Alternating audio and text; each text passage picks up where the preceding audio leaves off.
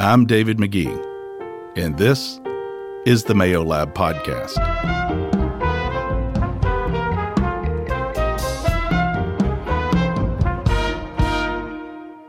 The alcohol conversation is never an easy one when it involves teens and families, and it's been around as uh, long as long as teens have been around, and parents have long tried to figure out how do we manage this issue for the best of our children and it's not an easy one and nothing has changed in that regard. Uh, in some ways there might have been slight improvements but in other ways there have been uh, steps backwards for teens today and we'll dig into that on this episode of the mayo lab podcast. Uh, alexis lee welcome. Hello. And dr meagen rosenthal. Meagen uh, you know it's it's it's not a fact that uh, teens are drinking more today, but but they maybe are drinking in a more dangerous manner. That's right. So if you look at the larger literature, it, we actually see a decrease in the amount of the number of overall teens who are drinking, but we're seeing a different kind of drinking taking place amongst those who are drinking, right? And this is the binge drinking, so consuming huge amounts of alcohol in a really short period of time. Um, is kind of what we're what the shift that we've seen students moving to and the negative consequences of that. I mean, we've seen that all over the news. Um, when we're recording this, it's spring break right now, and so in the lead up to spring break, we're seeing all kinds of news re- reports around spikes in, in binge drinking and the negative outcomes of binge drinking and the deaths associated with binge drinking. But binge drinking is a kind of alcohol consumption our young people now engage in. Yeah, it's a thing. When I was a college student, I was living in a fraternity house and in all the stereotypes that go with it. And there was plenty of alcohol consumption, obviously. Um, but the binge episodes were pretty few and far between. It was more a Friday night and a friend might throw some light beers into a cooler and then they're going to sit around and laugh for a while or go somewhere. There wasn't this concept of of if I'm going to do it, like, oh, this is a drinking night, I'm going to go until I'm essentially blacked out or I'm binging and I'm out of control the binge episodes over the past two decades have increased dramatically. While, as you know, we haven't really seen an o- overall rise, even some decline in mm-hmm. in overall teen alcohol consumption. And this this obsession, though, for lack of a better word, of binge drinking has become a thing, and it starts often as early as middle school. It can show up, and carries on into high school and sometimes into adulthood. And I think that's the question. And we don't exactly know what's behind that. Um, I can't help but wonder if there's some correlation to the drinking age being 21 and, and at the same time, as that goes up to 21, it feels like some some uh, coveted thing. And so, oh my gosh, we got it now. We got to go all in. I have no idea. I, I think the studies are unclear in that. But what we know is something has happened in the binge episodes, and that's where a lot of dangerous behavior happens, Alexis. If you look at binging, that's where sexual assaults often happen. That's where, say, miss classes, they miss class the next day, then they feel bad about the what they've done, then they get behind, then there's maybe some. It, becomes a perfect storm. In binging, a lot of bad things happen, yet that is the pervasive culture today. It is, and I, reflecting back, when I would have those weekends in college where my group of friends would all go out and have a time, at least one of our friends, that's what was happening. Mm-hmm. Now that I mm-hmm. look back, in the moment, I don't think I realized that's what was going on, but looking back, that's exactly what happened. And having conversations with friends nowadays and situations they've been in that have ended poorly of sexual assault or, you know, drinking and driving, and maybe there's a car accident, all started with that. It's like a, it leads to something else. It always leads to something else. And for some reason, though, it is just like, it, it's prided on. Like people want people do it. It's like a pride thing of I'm going to drink so much so fast and we're going to have the best time. What's going on though inside as we always say like what's going on underneath that's leading you to want to do that. Well, and when you're old like me, you can you wish you could all tell them it's actually not a good time no. and, and and and and you will feel not great later and so forth and so on. But pro- part of the problem is though that we live in such an alcohol nation that you know if you're watching the Super Bowl, it's cele- alcohol is built in around it. If you're going to sports, alcohol is built in around it. If if you're going to a party, alcohol is usually built in around it. In fact, when there was a point to where I reached middle age and thinking I needed to quit drinking alcohol, and I remember wondering a can i? B because i wasn't sure i actually knew any people who didn't consume alcohol socially on a regular basis. So i felt like I'll just be out on some island. Increasingly these days, though, that's not the case. You see sober movements, you see uh, more conversation. We're even seeing the government starting to alter its language around recommendations around alcohol and so far. So the pendulum in alcohols may be swinging a little bit, though we're still stuck in this binge culture. Mm-hmm. And I'll speak for myself. Of I do not. I'm 26 and I do not drink.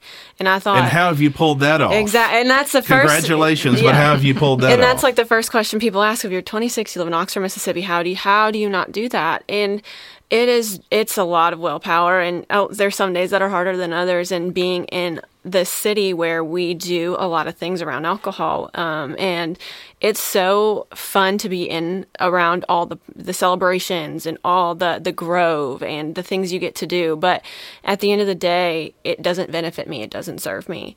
And um, I, I know this now.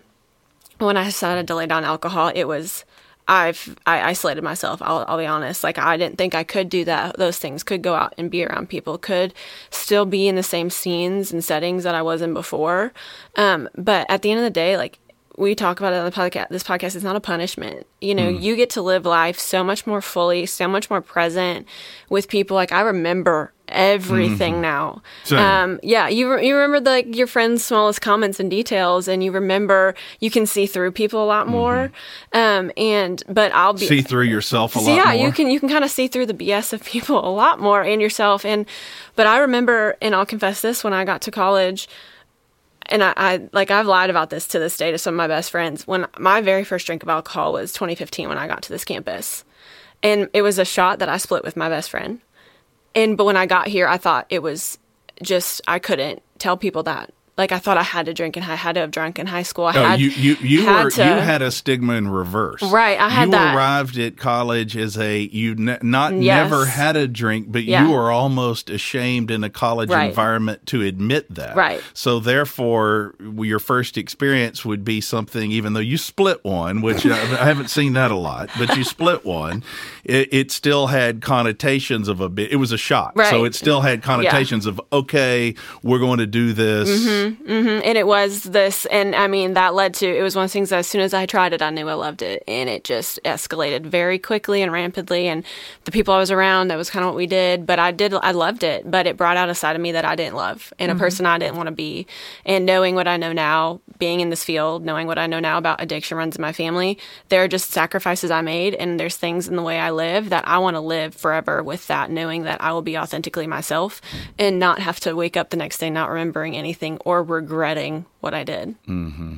Yeah, there, there's nothing like waking up with a clear mind, um, and but but it's not easy. I, mm-hmm. I'll tell you, for me, it even took me when I was like, alcohol's not going to be a part of my life. It took me a little while where I, I turned down party invitations. Mm-hmm. I did not feel that comfortable going. Frankly, I'd never gone to a party since I was 14 years old without alcohol, to be honest, and uh, didn't didn't mean that when I was a teen there would be high quantities, mm-hmm. but but I just didn't know that's just what we did. There was a party, you would go with some in you, and so then I become an adult, and that's what everybody mm-hmm. does. So that's kind of the problem that teenagers have is that they grow up with eyes on all of us. Mm-hmm. And and and we are role models to the younger generation, and they just have eyes on their parents, they have eyes on others, and we are constantly reaching not you and I anymore not but but but we're constantly reaching for substances to change how we feel. And young people watch us do that to right. do everything fun. We're going to alter how we feel with a substance. So therefore it, it, it, talk about role models. We kind of are that. So there is this expectation that alcohol will be a part of their life, and or maybe they parlay that into the alcohol shows them. Talk about gateway drugs. Mm-hmm. Maybe the alcohol is just showing them, okay, well maybe that's not my thing, but I'm going to watch what you do, and I'll use another substance. You know. And I think your observation or your comment about kind of coming here and expecting coming to the university in Oxford here and expecting like that's what you do in college, right? You you drink mm-hmm. in college. That's part of the hmm. experience. And I think that's a really interesting kind of perspective to take on all of this, right? You think about our young people on campus and I I got the privilege of talking to a great number of them a couple of years ago and when we started talking about, you know, substance use and things mm-hmm. like that. It's a really tricky conversation to have. And oftentimes with these groups, and these are, you know, kind of the students I spoke to ran the spectrum of like really high performers, like in the tippity top of, of the programs, to kind of your average, you know, student who might be struggling, and then all the way down to your student who might be struggling academically.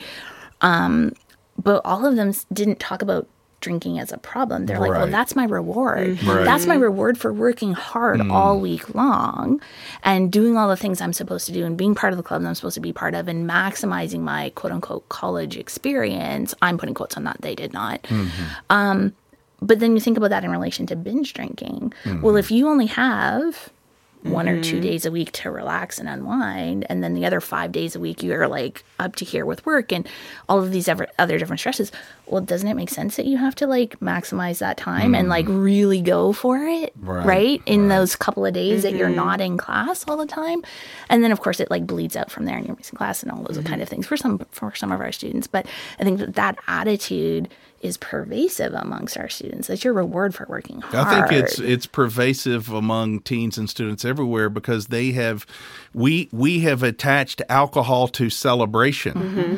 Uh, your cousin is getting wedding married, and you go and there's this big alcohol celebration. The team made the championship, and you go and there's a big alcohol celebration. You'll find it at high school tailgates, right, where there's there's families and they're and there's alcohol. And I'm not picking on those that do it. It is part of our culture. I've certainly lived a life with it, but it it does beg the question of when we're placing it as such an importance, there's no wonder that that that our, our teens today, maybe they're not using alcohol in as great a number, but when they do, it's being binged and binged in more frequency. And then also they are using marijuana and other substances at higher incidence. So maybe their alcohol, you know, looks like marijuana use to them, but they're just still using substances to change how they feel.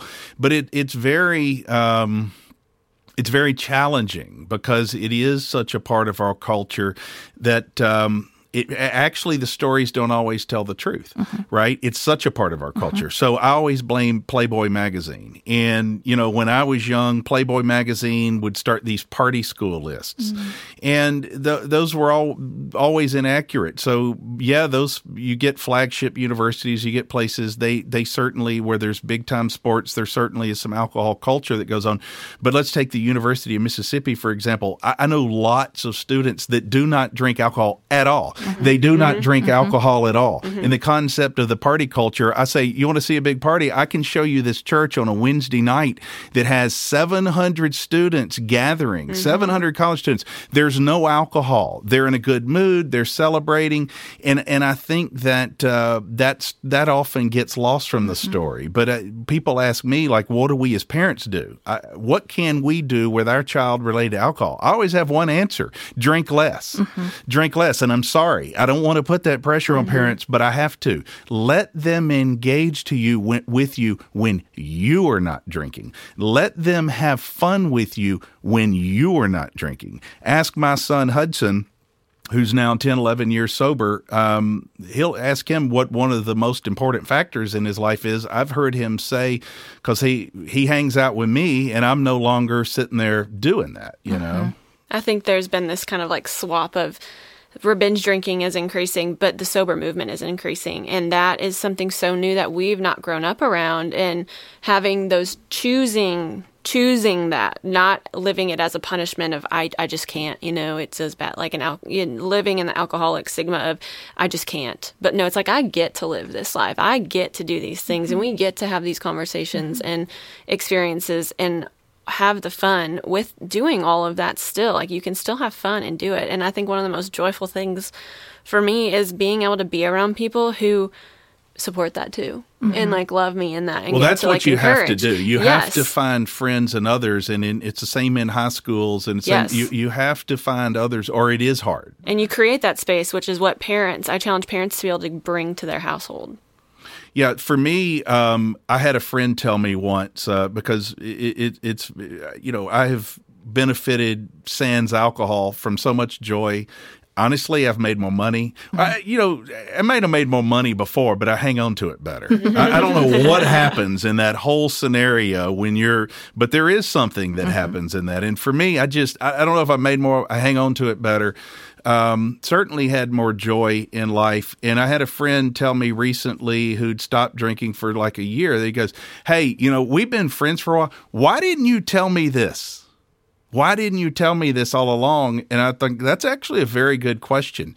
And um, I've started sharing that with young people, mm-hmm. and I've been surprised at how responsive they are. I like, do you want to be happy? Do you want more money? I promise.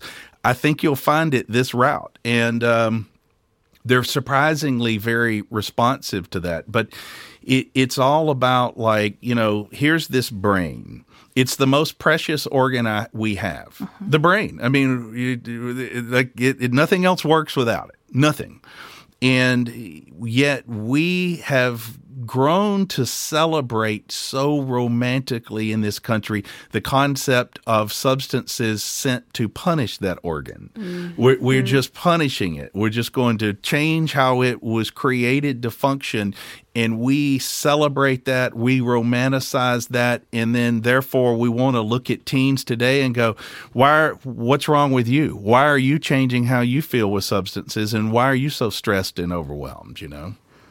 I think that I mean all of this conversation uh, I think gets to the heart of this, right? Because as you were talking, David, about this idea that we've celebrated kind of the impacts of alcohol, my mind went immediately to the that TV show Mad Men, right? Like, mm. how cool is it to come home, you oh, get your drink, yeah. like this is really romantic idea. And even though that show, if I remember correctly, did show kind of some of the negative sides mm-hmm. of it, we At our brains, end, yeah, we yeah, get to take its toll. Yeah, but yeah. our brains are are magical in the sense that they only remember the good stuff, right? right? So like we remember being cool and doing all the fun mm-hmm. stuff and how like how that is so much over the top. And then we talk about what Alexis is like the sober movement or the sober curious movement. It's catching a different kind of momentum now than we've ever seen in in the past. And I think we've we've reached this kind of like tipping point where we're not sure where we're where we're gonna go, but it starts with as it often does unfortunately i guess for parents is like in the home. How do we how do we start doing differently and better? And you know thinking and interrogating ourselves okay why do i have to have this drink? And is this serving me? And am i finishing a bottle of wine a night? Or am i doing a bottle and a half and suddenly I'm drinking by myself? And all of these kind of red flags that we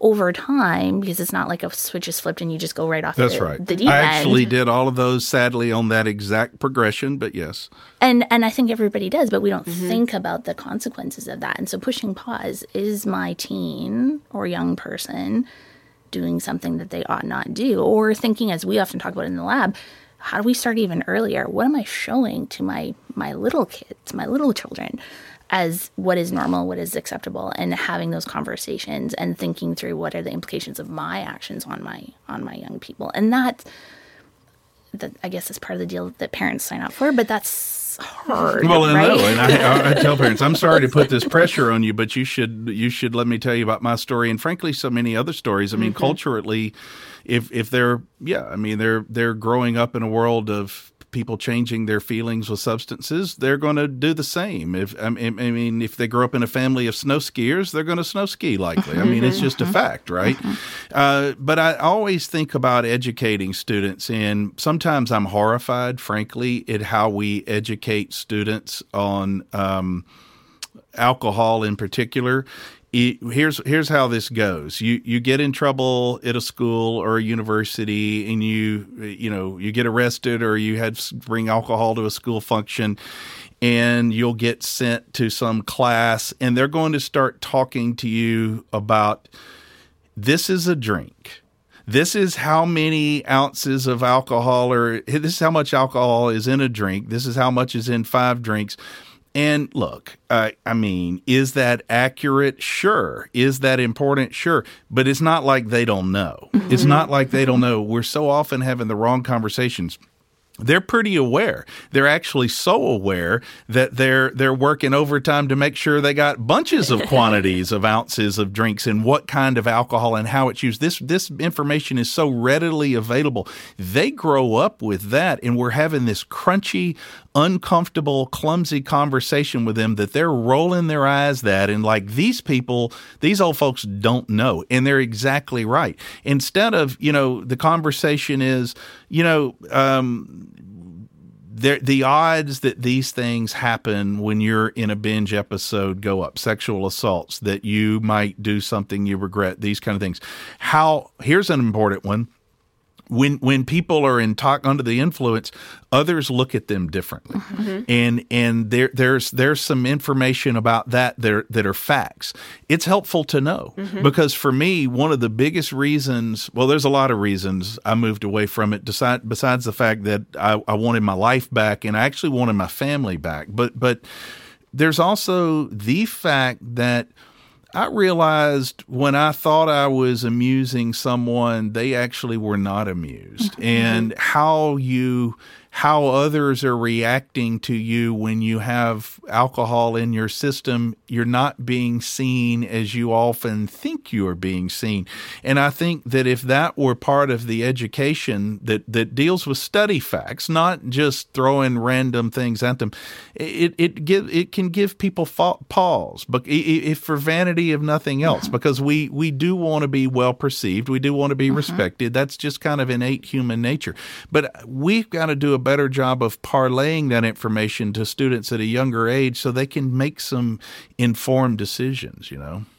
Well, and I think that you bring up a really great point, right? Oftentimes, the conversation about alcohol use doesn't happen until something goes sideways, right? right? Go, like, when it goes mm. wrong, right? And and rather than having that conversation, you know, earlier to say, like, when you come to campus for this first time, hey, you realize that you maybe you didn't drink in high school. It's not an expectation when you get here either, despite what what may be the perception. It, it actually is not, right? And here's how you engage in the social life of the campus in a way that helps you protect that if that's important to you um, or you know do you understand what what your social interactions look like like you said david if you're drinking too much and how mm. you are and and because you, like you said everybody we are social creatures so we mm. want people to look at mm-hmm. us and and think we're good and be friends with us and all of those kinds of things you know or here's the consequence of drinking too much you're missing classes you're not mm-hmm. making grades you're costing too much money because you got to do things over again. Right. Mm-hmm. There's all these you're missing opportunities that you wouldn't otherwise you would otherwise be able to do,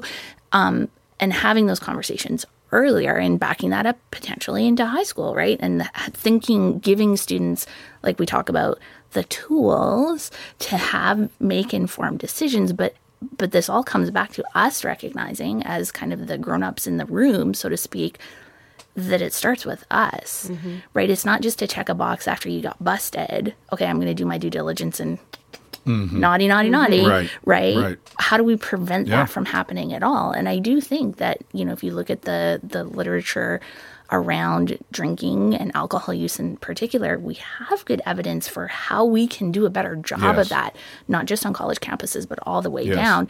We've just not curated it, formulated it, looked at mm-hmm. it in the way that it needs to be looked at to be usable but it also requires and we've been talking about this this entire episode us to think about alcohol use differently as a culture mm-hmm. like as an entire group of people in this country is it's not you know it's not benign it's not maybe cool in all circumstances it's not you know all of those kind of things that we associate with it um, and it's not even if it does change how we feel it's not changing how we feel in a way to solve the feeling. Well, it actually it never just, solves. It just covers it over. and ultimately usually makes it worse. Right. Right. If you're feeling alone and you drink alcohol, which is a depressant, there's very high odds that when you wake up the next day and for the next mm-hmm. two or 3 mm-hmm. days, as your body works that out, that you're going to feel more alone. Right. But you know, one of one of the bigger you made a point about the the myth of the expectation of arriving on a college campus, and students fall for that. Mm-hmm. They do.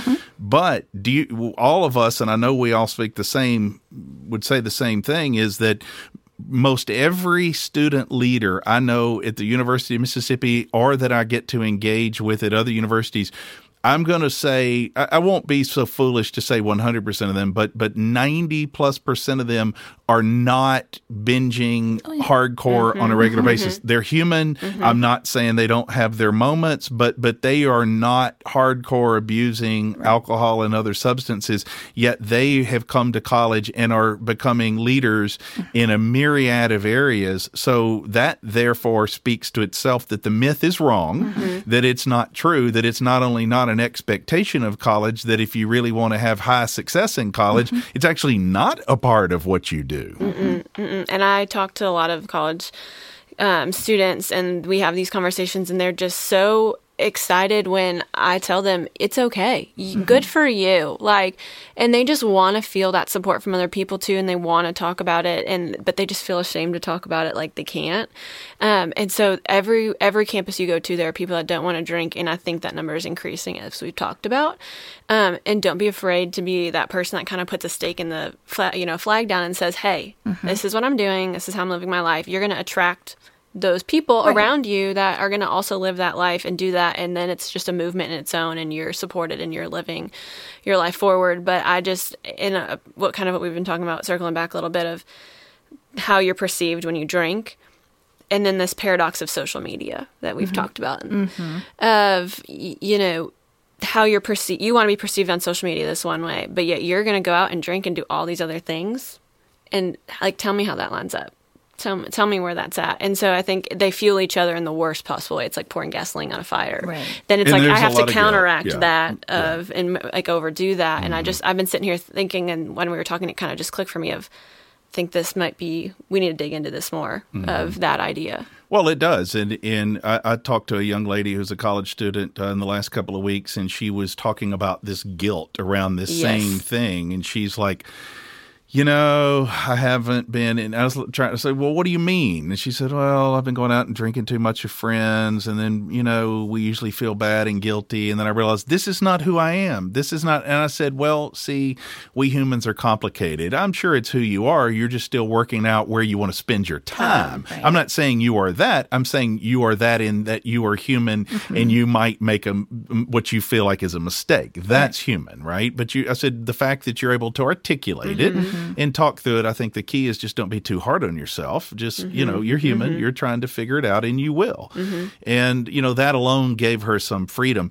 Uh, one thing that before we wrap this up, I have to say um and you know my my role in kind of this movement for student well-being my personal role is really one as an advocate for mm-hmm. students and students and families and I don't spend any time on policy. And if I do ever make a move on policy it's only because the research is so absolutely clear. But I got to speak the truth. I, I I feel very conflicted about the 21 drinking age and I'm not putting you on the spot to speak to it as far as how you feel. You're probably like me. I, I don't know that we have the answers but here's what I do know. I live in a college community and I watch a lot of students arrive in college at 18. They're moving away from home. They're, you know, moving into a dorm. They're not under their parents' roof. The HIPAA laws treat them as an adult. They're in, and, and yet they cannot go into a bar unless they go get a fake ID, which is quite illegal to me and is fraud. And I got a lot of issues with that. And I don't like putting them in that uncomfortable situation. I think that, um, increasingly we are we're going to require more studies around this 18 to 21 drinking age to understand is this contributing to more binging or not? And also if it were lowered did laws around drunk driving do that more or did the drinking age i just feel like we don't have all the answers there, but something is pushing our young people to more alcohol binging, and we need to really figure out what. And we might want to make a movement mm-hmm. against whatever that is. Do I think it's the 21 drinking age? I don't know. It's purely anecdotal, but all I know is when it used to be 18, I saw a lot less binge drinking. That's what I know. Mm-hmm.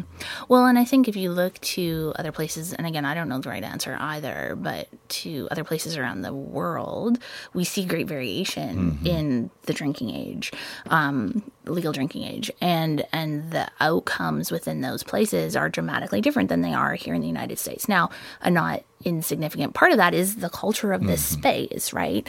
Because um, people often talk, uh, often point to like places in European right. countries where where drinking is normalized, but it's not, and mm-hmm. and, and for the most part, and they still have problems just like everybody does, but for the most part, it's not problematic in the same kind of way as drinking might be. They don't binge as much, but they have pretty high incidence of adult alcoholism. Right, right. Exactly. But the binging is mm-hmm. less. Exactly. And so I think it is worthy of our digging into in a different kind of way. And I think, but I also at the same time, I think it necessitates a much bigger, and we always say this, and I feel like it's kind of probably annoying, but a much bigger conversation as a group like mm-hmm. what is acceptable or not acceptable because this conversation even amongst us having the discussion of uh, you know alexis admitting like i don't drink i don't drink either but in certain company i would never you wouldn't say even that yes. well thank you you just told the whole world here meagen but right. yes but but, I, but I, wouldn't say that because I, it's it's, it. it's not mm-hmm. something that is acceptable oh, totally and it, agree. and it puts you in a different kind of position to to the people around to. you mm-hmm. right and and but like what's the big deal like really what is the big deal about that but it is a big deal mm-hmm. or if you mm-hmm. sit down at a group at a professional setting as an adult you know and you're not drinking people mm-hmm. are like not Absolutely. because you're not drinking yourself, but because suddenly the perception is I, am going to judge uh, you for. I was at a party the other day, and and people that know me know, but those that don't, they tried to fill me, get me a drink like six times. Yeah. Yes, and yeah. actually, I get a little weary of. So imagine being a teenager when right. I'm not even right. Mm-hmm. comfortable right. and sure who I am, and let's say it's a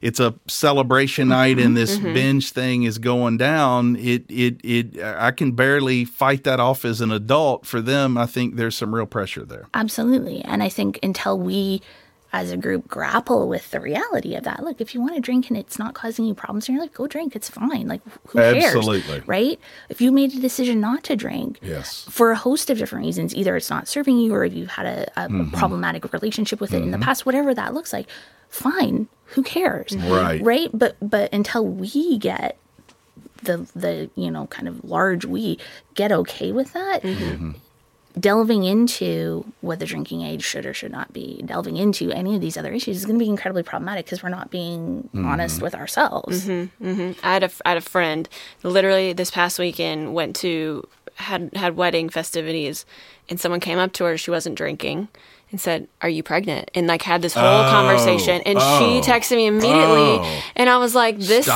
it. this is a problem. You yeah. do not." And then don't yeah, yeah don't project onto yeah. other people, vice versa, kind of thing. You're yes. just like. It, no, it's not that. And then I also I want to add into, into this of like the legal versus illegal thing of students getting fake IDs, drinking underage, getting away with doing illegal things earlier in life they just know that they can get away with it then mm-hmm. continuing to get away with it and then it spirals into right. worse things mm-hmm. also mm-hmm. I, I, think that this con- these type of conversations we have on these mini episodes I, I would I, I, just sat here when you were y'all were having that and thought what if we could get the get something created you know in cities or regionally where we mm-hmm. could get young people around a round table I would love to hear oh. yes. their thoughts on the drinking yes. age I would like to hear their thoughts on the alcohol culture I would like to hear their thoughts on you know stronger street marijuana, these kind of things. It, it feels like as we're just having this, I thought, what what if what if we convened a round table of students and we really let them flesh that out? It might shed a lot of light. Uh, thank y'all so much uh, for Dr. Meagen Rosenthal and Alexis Lee. I'm David Magee. Come back and see us next time.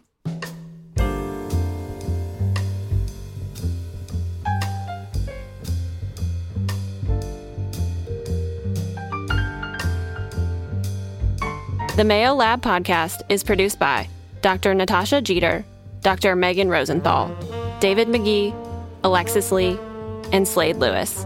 This podcast was recorded at Broadcast Studio in Oxford, Mississippi. The show was mixed and mastered by Clay Jones, and our original music was composed by Slade Lewis. The Mayo Lab podcast is brought to you by the William Magee Institute for Student Wellbeing. For more information on the Mayo Lab, head over to themayolab.com and follow us on social media at the Mayo Lab. If you enjoyed listening to the Mayo Lab podcast with David Magee, we need your help. Tell others about it. And we'd love for you to subscribe, rate, and give us a review on iTunes, Spotify, or wherever you are listening to this podcast. This podcast represents the opinions of David Magee and guests of the show. This podcast is not intended to be a substitute for the medical advice of a licensed counselor or physician. The listener should consult with their mental health professional in any matters relating to his or her health or the health of a child.